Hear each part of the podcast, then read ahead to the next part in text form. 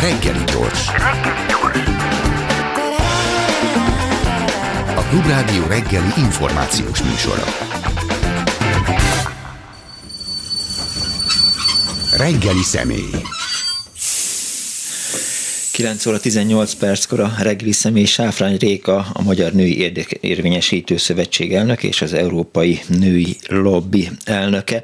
Beszélgetésünk apropója pedig az, hogy kedden meghallgat Genfben Benede Attilát, a Kulturális és Innovációs Minisztérium családügyi helyettes államtitkárát arról, hogy mi is a helyzet a nők elleni diszkrimináció felszámolása terén Magyarországon, ugye 1979-ben fogadták az úgynevezett SIDO nemzetközi egyezményt. Mi a feloldás ennek a betűszónak, a SIDO-nak?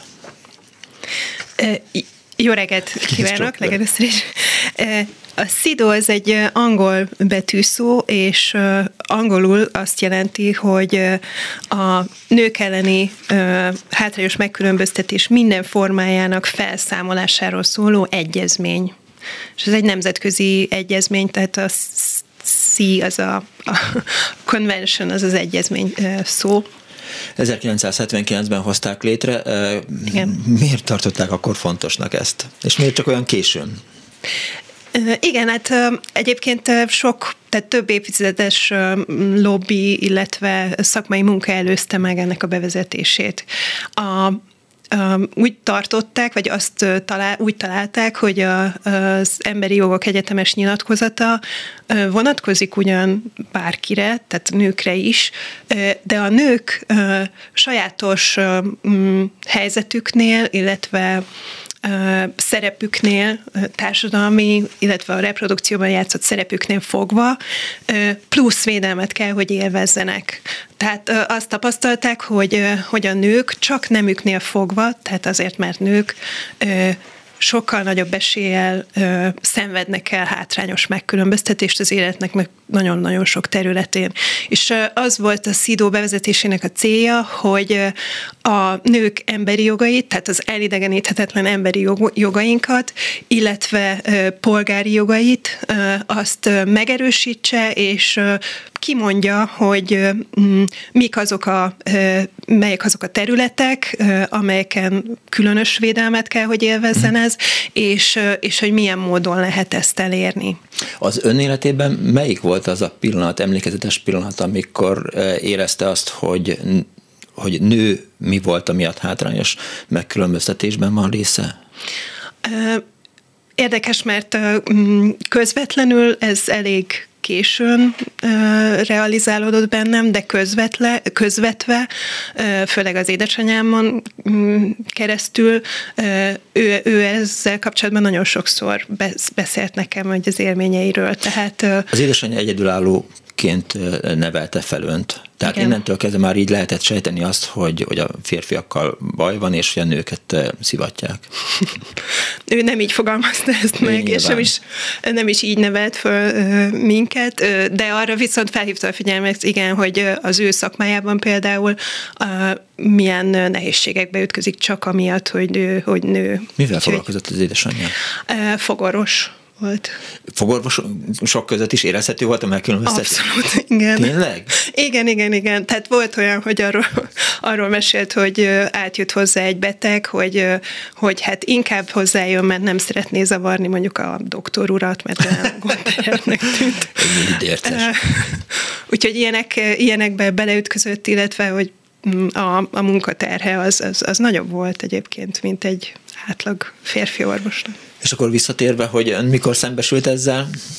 Ö, ez, van, tehát lehet, hogy többször is, de, de, de megmaradt bennem egy ilyen élmény, hogy, hogy tanulmányi versenyre mentem biológiában, nagyon szerettem a biológiát, és, és akkor ott a zsűri tagjai, vagy a zsűrinek az elnöke egy férfi volt, és így végnézett rajtunk három, az első három helyen hárman végeztünk lányok, 17 évesek lehettünk, vagy ilyesmi, és akkor mondta, hogy hogy nem tudom, elégedettségen nyugtázza, hogy, hogy nem csak okosak vagyunk, hanem szépek is, vagy nem tudom, neki tetszettünk, és emiatt ezt a megjegyzést tudta tenni. És akkor és ön ezt már pontosan leesett. érezte, hogy ez, hogy ez, Igen. ez gáz? Igen, ez akkor így leesett, hogy, hogy egy tanulmányi versenyen vagyunk, tehát több okból sem éreztem odavalónak ezt a dolgot, de mondom, lehet, hogy erre, erre jobban ki voltam hegyezve, vagy, vagy elfordulhat ez is. Külön, más külön, vagy más útokon, módokon is, hogy mondjam, volt, volt olyan, hogy ami még, még megmaradt nekem, az az, az, az irodalomórákon, amikor volt egy ilyen konkrét eset, amikor az Antigonét tanultuk, és vagy a, vagy a hivatalos tankönyvben, vagy a, a tanárnő értelmezésében a, a, az hangzott el, hogy Antigoné tette, az, hogy ő el akarja bátyját temettetni, az, az egy férfias tett, hiszen bátor. És akkor ezen én felzúdultam, hogy, hogy attól még, és hogy Nyilván ez egy nőről szóló dráma, tehát ezt tudjuk, és nem miért hívnánk férfiasnak azt, hogy ő bátor. Ezek a gesztusok befolyásolták pályaválasztásában? Valószínűleg igen. De nyilván akkor még nem azt gondolta a tanulmányi versenyen, hogy egyszer majd az Európai Női Lobbinak lesz az elnöke. Hogy lesz az Európai Női Lobby elnöke az ember? A tagszer, vagyis hogy a, a mi szervezetünk, az a gyernyő szervezet, a Magyar Női Érdekérvegyesítő Szövetség, de nevezzük női érdeknek, és ez egy ilyen 23 tagból álló szövetség. A, azért is jött létre, hogy beléphessünk az Európai Női uh-huh. Lobbiba, hogy ezáltal az Európai, szín, Európai Uniós szintű lobbizásban részt tudjunk venni.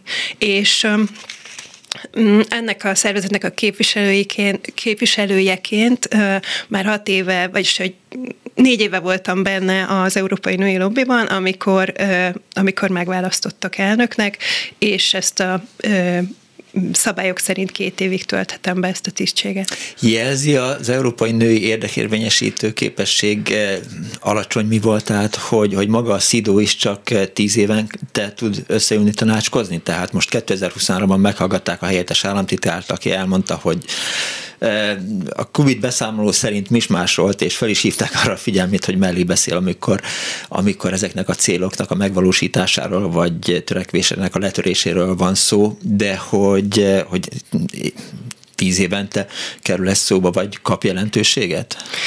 A, a SZIDO az egy nemzetközi egyezmény, tehát a, a, egy globális egyezmény. Ezt, hogy tíz éven, miért csak tíz évente kerül sor, amikor azt mm, tűzték célul, hogy négy évente legyen felülvizsgálata az egyes országoknak.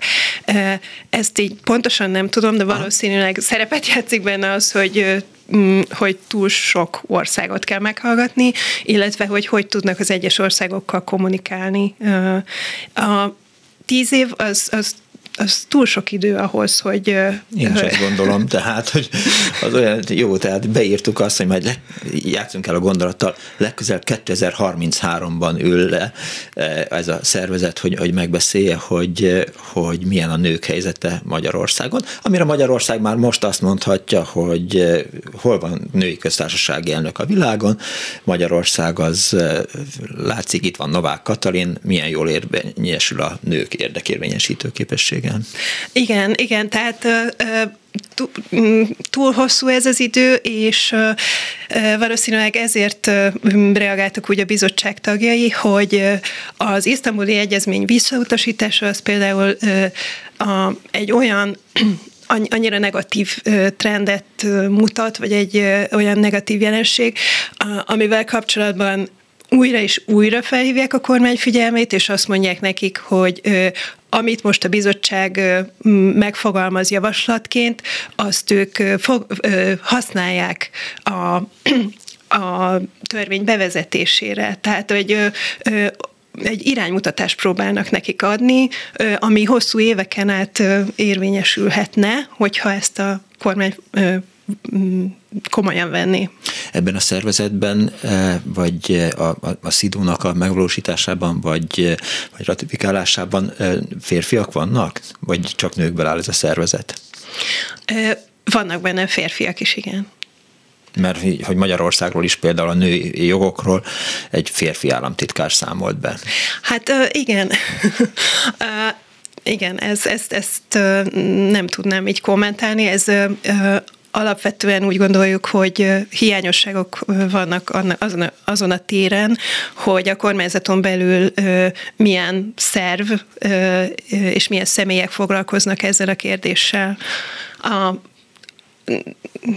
nem, nem feltétlenül rossz az, hogyha egy férfi foglalkozik ezzel, de a, a kormányzat részéről annak meghatározása, hogy milyen keretben foglalkoznak, azzal viszont van probléma. Igen, látható volt most így a, a héten, amikor kihelyezett kormányülést tartottak, akkor lehetett látni egy képet, hogy 23 férfi és Varga Idit igazsági miniszterasszony döntött arról, hogy, hogy, hogy mit is kell most csinálni a kormányzatnak, azért ez meglehetősen, hogy is mondjam, gyászos vagy szánalmas. Hát pont a Szidó mondja ki azt, hogy a nők is érvényesülhessenek döntsenek a politikában, ez egy, ez egy alapvető polgári jog, és a, amit, ami még ilyen, ilyen eléggé negatív hogyha belegondolunk, az az, hogy bár családbarát kormányként apostrofálja magát a kormány, és azt mondja, hogy a nők jogai azok, azokat elsősorban a család kontextusában nézi.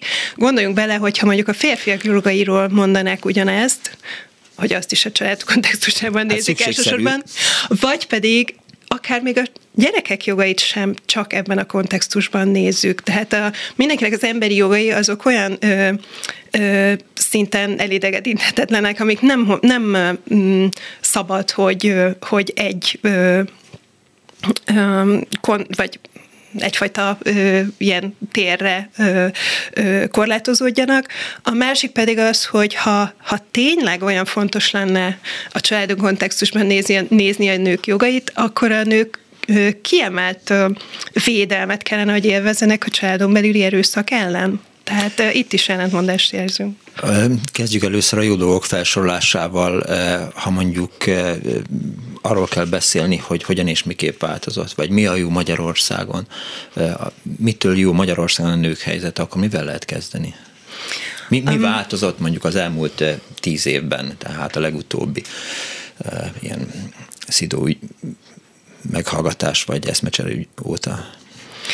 Um, Való igaz, hogy fogadtak el olyan törvényt, ami a családon belüli erőszak, illetve párkapcsolati erőszak esetekben kiemelten rendeli nézni, illetve adott esetben büntetni azt, hogyha valaki aláfelé rendelt, fölé rendelt viszonyban van, vagy pedig különösen intim viszonyban, de nem mindenféle pár kapcsolatra terjed ki. Tehát sajnos Tehát itt akkor vannak miközben pozitív véleményt fogalmazunk meg, rögtön hozzátett egy, egy negatívat is. Hát vannak, igen, igen, sajnos, hiszen hogyha, hogyha korlátozzuk azt, hogy mm, csak ö, házastársakra, élettársakra vonatkozik, és csak volt ö, ilyen viszonyokra, élet, és más ö, futóbb, vagy nem tudom, kevésbé tartós kapcsolatra nem, akkor, akkor lényegesen korlátozzuk ezt, ennek a védelmi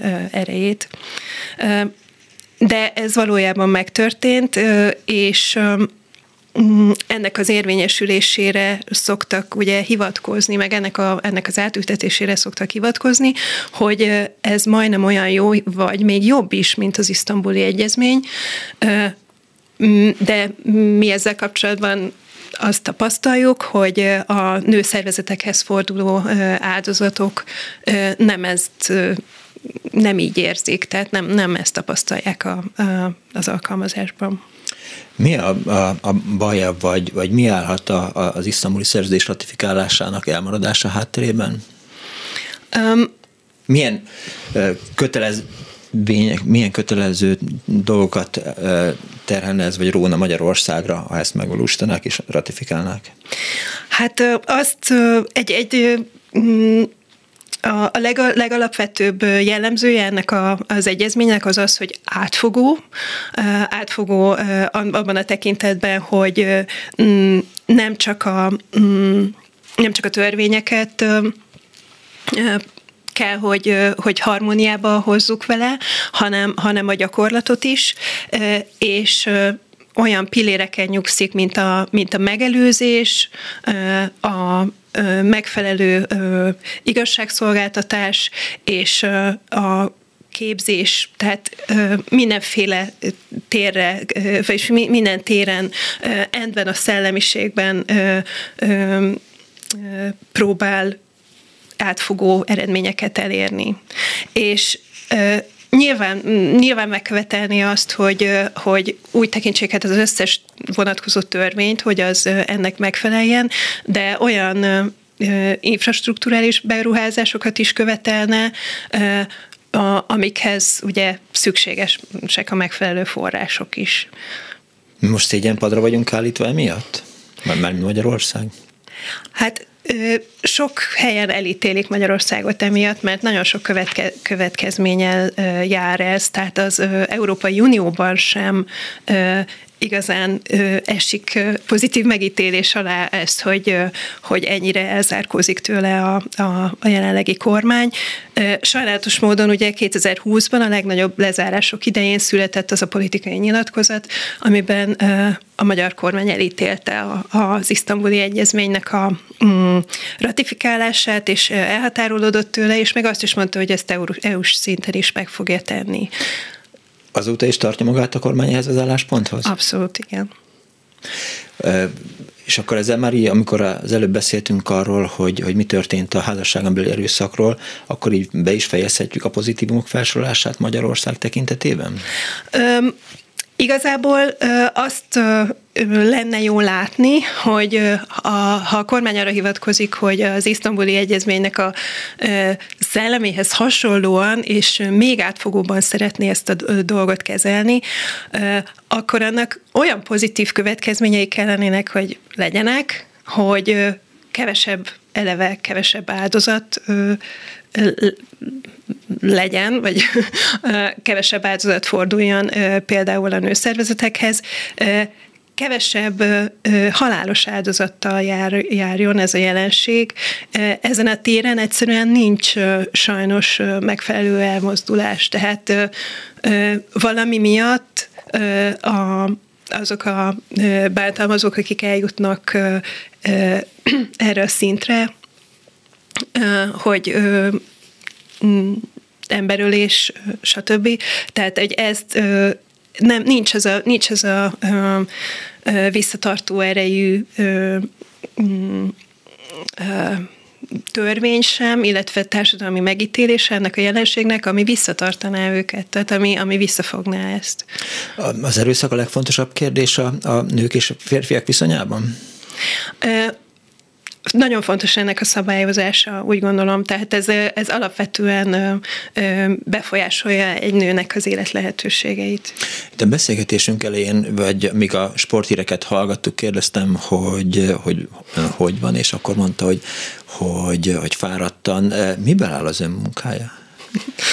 Hát köszönöm a kérdést. Most így, hogy egy ilyen dupla szerepben vagyok. A, a magyarországi érdekérvényesítő munkánk az, az abból áll, hogy ugye figyelemmel követjük ezeket a, a, a mi szakmánkat, vagy mm, ezeket a témákat érintő előrelépéseket, vagy pedig hiányosságokat, és ezekről is számot vetünk. Ezen kívül projekteket is csinálunk különböző témákban, amik a nők jogainak érvényesítését érintik. A, viszont az európai szinten, az Európai Női Lobbyban ugye az összes EU-s tagállam ernyőit, nő, nőjogi ernyőit egyesítjük, aztán olyanokét is, mint például Törökország, amelyik csatlakozásra vár, és más nőjogi hálózatok is a, a tagjaink. Itt nagyon sok szerteágazó szakmai munkánk van, de a lényeg az az, hogy EU-s szinten próbálunk lobbizni a legfontosabb kérdésekben. Valahonnan azt gondolom, hogy EU-s szinten mennek előre, mint kés a vajban, Magyarországon talán egy kicsit széllel szemben pisilnek.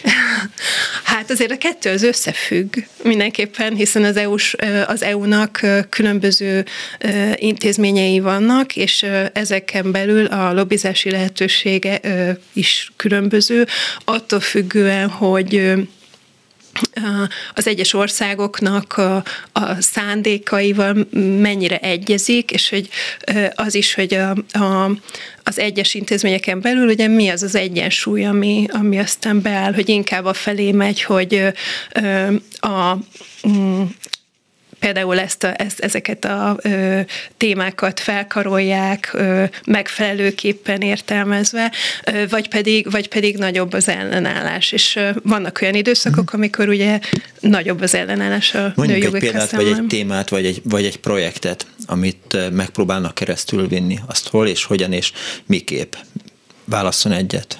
Ami most nagyon fontos, ezért hozom fel csak, mert ez a jelenleg leg, leg, leg, legaktuálisabb téma, az pont egyébként a nők ellen erőszakot érinti. Az isztambuli egyezménnyel mm, kapcsolatban nem csak Magyarországon, hanem más helyeken is volt ezzel szemben ellenállás, és ez egy ilyen olyan helyzetet szült, hogy az Isztambulinak az EU-s szintű ratifikálását sem fogadták el több ország részéről. A, az EU abban tud előrelépést tenni, hogyha olyan direktívát, irányelvet fogad el, ami aztán minden tagállamra kötelező érvényű lesz. És ezen a téren van most egy nagyon-nagyon fontos irányelvjavaslat, amit a bizottság hozott mhm. létre, uh-huh. és az jelent, vagy abban a, ebben a témában lobbizunk, hogy ez minél szélesebb körű, minél inkább az isztambuli átfogó jellegének megfelelő irányelv legyen, ami aztán ugye nagyon-nagyon nagy előrelépés lenne a témában. Mit kell csinálniuk ehhez? Le kell ülni európai parlamenti képviselőkkel, szervezetekkel? Igen, vannak, van, van erre nagyon sok lehetőség szerencsére, és a, a brüsszeli irodánk munkatársai nagyon jelentős munkát végeznek ebben, de például én is voltam egy meghallgatáson, amikor ö, ö, európai parlamenti képviselők előtt arról beszéltünk, hogy például nagyon fontos ö, a bántalmazás tényét és előzményeit figyelembe venni akkor, amikor, egy, amikor a gyerekeknek a felügyeletét, illetve láthatását, illetően döntéseket hoznak. Tehát Euró, Európa szerte sajnos létezik az a jelenség, hogy a bántalmazó szülő, legtöbb esetben az apa elérheti azt, hogy, hogy a gyerekének a gyerekét láthassa, láthat, a láthatásonra jogot kapjon, illetve akár még szülői felügyeleti jogát is továbbra is érvényesíthesse. És ez ellentmond annak, hogy ilyen helyzetekben a, a gyerekeknek a jogai azok, azok a legfontosabbak. A társadalmi változások haladnak jobban, vagy a, vagy a jogszabályi változások egy-egy ilyen ügy érdekében. Tehát, hogy érzékelhető-e az, hogy a társadalom megítélése, például a gyerekek bántalmazása, nők bántalmazása, házasságon erőszak tekintetében együtt mozog a jogszabályi környezet változásával, vagy, vagy lemarad, vagy megelőzi azt? Nem tudom, Mi? értetően fogalmaztam el. Ha jól értem, akkor az, ez azt jelenti, hogy például a, amikor egy közvéleménykutatásban azt kérdezik, hogy... A közvéleménykutatás egy dolog, uh-huh. de hát azért az, annál sokkal pontosabbak a, a, a benyomásaink, meg amit ön érez. De hagyatkozhatunk akár közvéleménykutatásokra is, persze. Én csak a, igen, egy munkámból adódóan próbálok arra hivatkozni, ami ilyen mhm. kézzelfogható, de valóban igen, a a társadalom előrébb jár ezekben a kérdésekben. Az tök jó. igen. Lehetne is, ha, ha a társadalom döntene a jogszabályokról. Hát a társadalomnak van beleszólása ugye ebbe a, ezekbe a folyamatokra, és, és jó hivatkozási alap lehet tényleg egy közvéleménykutatás, de mm, hát ez itt sok mindenből áll össze. A, nagyon fontos például civil szervezeteknek egy nagyon fontos tevékenysége az, hogy folyamatosan kapcsolatot tartson és érzékenyítse a társadalmat e, e, ezekre a kérdésekre. És ott látunk mindenképpen egy ilyen pozitív mozdulást, hogy, hogy egyre több ember ismeri fel, hogy bántalmazás történik a környezetében, és kér tanácsot azzal kapcsolatban, hogy mit lehet ilyenkor tenni. A bántalmazás mellett, mert Igen. hangsúlyos a beszélgetésünkben ez a téma, azért nyilván más ügyek is vannak, amelyek sokkal több embert, sokkal több férfit és nőt érintenek, ami valóban a nők hátrányos megkülönböztetéséről szól, nem csak az erőszakról. Igen, természetesen nem kell, hogy ennél a témánál maradjunk, de a, mm, minden, például a SZIDO is minden életterületre megpróbál kitérni, és ebbe beletartozik a, az oktatás, a foglalkoztatás, az egészségügy és a családtervezés, a gazdaság és a társadalmi jogok, a törvény előtti egyenlőség, és például a házasság és a családdal kapcsolatos jogok is. És ezekre mind nagyon-nagyon fontos odafigyelni, Mm-hmm. És természetesen van ezeken a területeken előrelépés, tehát hogyha belegondolunk abba, hogy a nők az oktatásban mm, egyre jobban tudnak érvényesülni. Bár itt ezért mindenféleképpen egy ilyen dupla zárójel, tehát a magyar oktatásról beszélve Jó. Se, se, semmiről nem beszéltünk pozitívumként azért lássuk be. Igen. Tehát, tehát ezt, sőt, ezt... sőt, akkor inkább azt mondhatják, hogy a nők azok, akik legjobban szívnak a magyar oktatásban mindenki más mellett. Igen. De ez az én véleményem, tehát ezzel nem. Ez természetesen így, szóval hogy én is ezzel teljesen mértékben egyetértek, de van egyfajta olyan trend, hogy, hogy például a felsőoktatásban a nők és férfiak aránya az kiegyenlített aránylag, de Ezt vannak olyan területek... Ez nyilván véletlen. Nem? Komolyan kérdezem. Hát szerintem az, hogyha nem tudom, hogyha egy ilyen nagy időtávban nézzük egyáltalán az, hogy nők bejuthatnak a felsőoktatásba, ez egy ilyen elért, kivívott eredmény, és itt mindenképpen pozitívum az, hogy, hogy, hogy, hogy sok helyen tanulhatnak. Nem teljesen kiegyenlített az, hogy melyik pályákra készülnek, ugye? A hagyományosan inkább férfiak által betöltött ilyen pályákon, mint a, mint a mérnöki természettudományos. Itt ugye a nők nem annyira tehát mint tudjuk, hogy, hogy nem annyira ö, nagy számban vannak jelen, de, ö, de remélhetőleg ez a trend ez javulni fog. De ez mitől fog javulni, ha a nők érdeklődését felkeltjük egy adott pálya iránt, vagy, vagy megnyugtatjuk őket arról, hogy, hogy nekik is van lehetőség ezen karriert befutni? Hát ez mindenképpen nagyon fontos elem, hogy utána legyen egy jövőképük erről, hogy mm, tényleg a, a vállalatok olyan ö, ö, politikákkal, meg olyan, olyan módon fogadják őket, hogy, hogy ők is egyenlő értékű karriert tudjanak befutni. Most az, hogy én ebben egy kicsit optimistább vagyok. Ez teljesen normális. az én Már e- másképpen azt mondom, hogy teljesen értelmetlen, amit csinál. Igen, tehát, van olyan van. Tehát mondhatjuk azt, hogy foglaljuk össze, hogy hát nagyon sokat dolgozom, semmit nem érek el vele, aztán kész.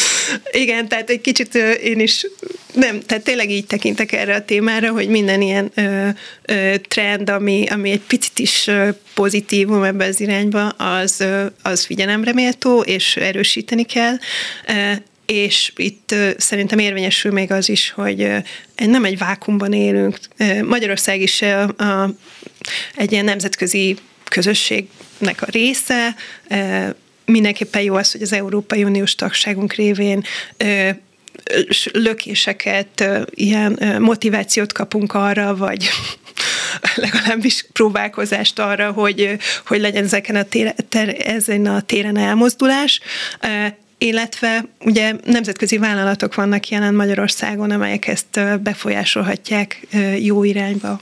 Mármint példamutató magatartással például mivel? Igen, tehát az, hogy olyan, olyan fajta vállalati kultúrát valósítanak meg, vagy honosítanak meg, amelyik erre különös hangsúlyt helyez, és mm, ha belegondolok abba, hogy a, hogy a COVID járvány alatt azért a vállalatoknak, de még az államigazgatásnak is kellett alkalmazkodni ahhoz, hogy nem elérhető a, a munkavállaló másképp, csak online. Ezért például ez is mm, azokon a azokban a, azokon a területeken, ahol erre lehetőség volt, adott egy lökést a távmunka, az otthoni munka, rugalmas munkavégzés és ezeknek a terén. Ugye szóba került már a, a köztársasági elnök személye. Mit változtatott ez mondjuk az érdekérvényesítő képességeken? Jelentette ez előrelépést, elmozdulást? Mm, hát Érez, érzik ennek hatását? Igazából pozitív hatását eddig nem különösebben érezzük, meg kell, hogy mondjam őszintén. A, ő, ő a családpolitikáért felelős tárca nélküli miniszter posztját töltötte be, és az ő idején több olyan tehát ez az a fajta trend, ami így a családbarátság címszava alatt megvalósult, ellentmondásos volt, tehát ellentmondásos megítélésű volt annak idején is már, és emiatt nem egy óriási optimizmussal fogadtuk őt, de mm, nem is, nem is mondott olyanokat azóta, tehát nem, nem, nem tett olyan nyilatkozatokat egy kivételével, amikor az ENSZ-ben felszólalt, az, az kivételt képezett ebben, és akkor arról beszélt, hogy fontos a nők mm, helyzetének a javítása, fontos, hogy a politikában is nagyobb számban képviselve legyenek. Ez az egy olyan jelentős nyilatkozata volt, ami, ami így figyelemre méltó volt. Mhm. A Magyar Női Érdekérvényesítő Szövetség tevékenysége miből áll? Azt már tudjuk, hogy, hogy, hogy mi zajlik az Unióban, de itthon? Hát nekünk is célunk lenne az, hogy, és ez az egyik fő cél, hogy a döntéshozóknak a, a, mm, az elképzeléseit kicsit össze, jobban összehangoljuk azokkal az emberi jogi normákkal, amiket Magyarországon érvényesíteni kellene. Tehát egyfajta ilyen mm, angolul ilyen watchdog szerepet töltünk be. A hivatkozásai alapú, alapunkat azok tényleg azok a dokumentumok jelentik, amik világszerte és Magyarországra is vonatkoznak ezen a téren. Nekünk az mm, könnyebbséget jelent, hogy illetve az jelenti a munkák alapját, hogy a tagszervezeteink a jelentős tapasztalattal rendelkeznek arról, hogy ezek a jogok hogyan tudnak érvényesülni. Tehát van olyan tagszervezetünk, ami kifejezetten mondjuk a szülés, illetve anyasság körüli jogok érvényesülését segíti elő, vagy ezen a téren végez mm, lobby munkát, és az ő révükön ugye közvetlenül érzékeljük azt, hogy a nők mit tapasztalnak ezen a téren. És mm, úgy gondoljuk, hogy e, emiatt fontos a mi szerepünk abban, hogy kihangosítsuk az ő hangjukat, hogy, hogy eljuttassuk ezeket a problémákat a döntéshozók felé. A, ebben a ezért jelentős akadályokba is ütközünk, tehát most nem, érz, nem érzékeljük mm. azt, hogy olyan könnyen ö, tudnánk ezt a munkát végezni a magyar kontextusban, ö, de mm, de nem, nem fogjuk ettől még kevésbé komolyan venni, és a társadalmat is próbáljuk természetesen érzékenyíteni. Van értelme a kvótáknak? A, Hát a kvóta az, az ugye azt hivatott elősegíteni, hogy, hogy kiegyenlítsen egy, egy olyan rendszert, ami igazságtalan. A Szidóban erre külön van egy erre vonatkozó passzus, ami az ideiglenes segítő intézkedések alatt, név alatt fut, vagy különleges intézkedések, és azt hivatott tényleg szolgálni, hogy, hogy a, a valójában ö, érvényben lévő például férfi kótát valahogy en, ellensúlyozza. És csak addig, ö, addig kell ö, ezeket a különleges intézkedéseket ö, használni, amíg aztán ki nem egyenlítődik ez a helyzet. A, a kvóta az a, az a belépést segíti elő, tehát hogy, az, hogy egyáltalán labdába rúghassanak nők és férfiak egyaránt egy olyan helyzetben, amikor például a politikusok megválasztásáról van szó. De ugyanígy a mm, vállalatoknak a, a vezetőségi szerepébe re is lehet jelentkezniük nőknek, és nagyobb eséllyel fognak bekerülni, hogyha ha a nemi szempontot is figyelembe próbálják venni. Európában ez hogy működik? Mennyire jól, vagy mennyire kevésbé jól, vagy rosszul? A politika terén nagyon-nagyon sok ö, ö, országban vezettek be kvótákat, ö, olyanokat, amelyek országos szinten az összes pártra vonatkoznak, jelöltállítás terén, ö, de nagyon sok helyen csak olyan kvótát, ami, vagy olyan kvótát érvényesítenek, ami csak egyes pártokra vonatkozik. De az nem, nem igazán hatékony, az a jó, hogyha van, van erre egy átfogó rendszer, és azt tapasztalták, hogy a kvóta az a minden, minden területen segíti a versenyt. Tehát nem csak a, nem csak a nők úgymond bejutását segíti elő, hanem azt is, hogy, hogy a férfiak mm, részéről olyan jelölteket állítsanak, akik, akik kompetensebbek, akiknek tényleg nagyobb esélyük van a, a bejutásra. Magyarország most ez zajlik, tehát hogyha értelmes politikai beszédet akarok hallani, akkor azt általában nőktől hallom 2023 Magyarországán, bármennyire is keményen koppan ez a szó. Uh-huh. De azért elég nagy rajtuk a teher, hiszen, hiszen számban elég kevesen vannak, de én is egyetértek, hogy, hogy hogy nagyon jó kiállású és, és sokoldalú politikusaink, politikus nőink vannak. De ha Magyarországon bevezetnék a, a politikában a női kvótát, akkor azt hogyan lehetne megvalósítani? Hát csak így, hogyha minden politikai pártra vonatkozna, hiszen hogyha egy, egy nagy párt, amelyik bejut a, a parlamentbe, az ő körükben nagyon kis százalékban vannak női jelöltek, vagy akár már megválasztott képviselők is, akkor nem, nem várhatunk igazából előrelépést ezen a téren. Ez egy olyan demokratikus deficit, amit szintén a nagy kontextusban kell nézni, tehát a, a, a nők, hogyha ilyen kevés számban vannak jelen a politikában, akkor a képviseletük nem megfelelően biztosított. Ön harmadik éve tölti be az európai női érdek el, de, hogy, hogy női lobby, lobby. elnökét. Mi a legnagyobb siker az elmúlt három évből? Igazából kettő év, de ez... Köszönöm. Ez, idei a harmadik ez még, ez lesz a második, uh-huh. de, de ez nem nem ez a probléma, vagy nem, szóval ez nem probléma. Egymásnak adjuk át ugye a stafétabotot. Ezek a, a Fontos azt látni, hogy, hogy, hogy egy olyan közösség vagyunk, ahol Fontos persze az elnök személye, de egy olyan nagy döntéshozó testület áll mögöttünk, akik a témák folytonosságát biztosítják. A, ami nagyon fontos, szerintem jelentős eredmény az, amit már említettem, ez a nők elleni erőszak irányelv érvényesülése, hogy, ez, hogy ez, ezt sikerre tudjuk vinni. Lehet, hogy nem az én elnökségem alatt, de nagyon jelentős lépéseket tettünk már ebben szerencsére.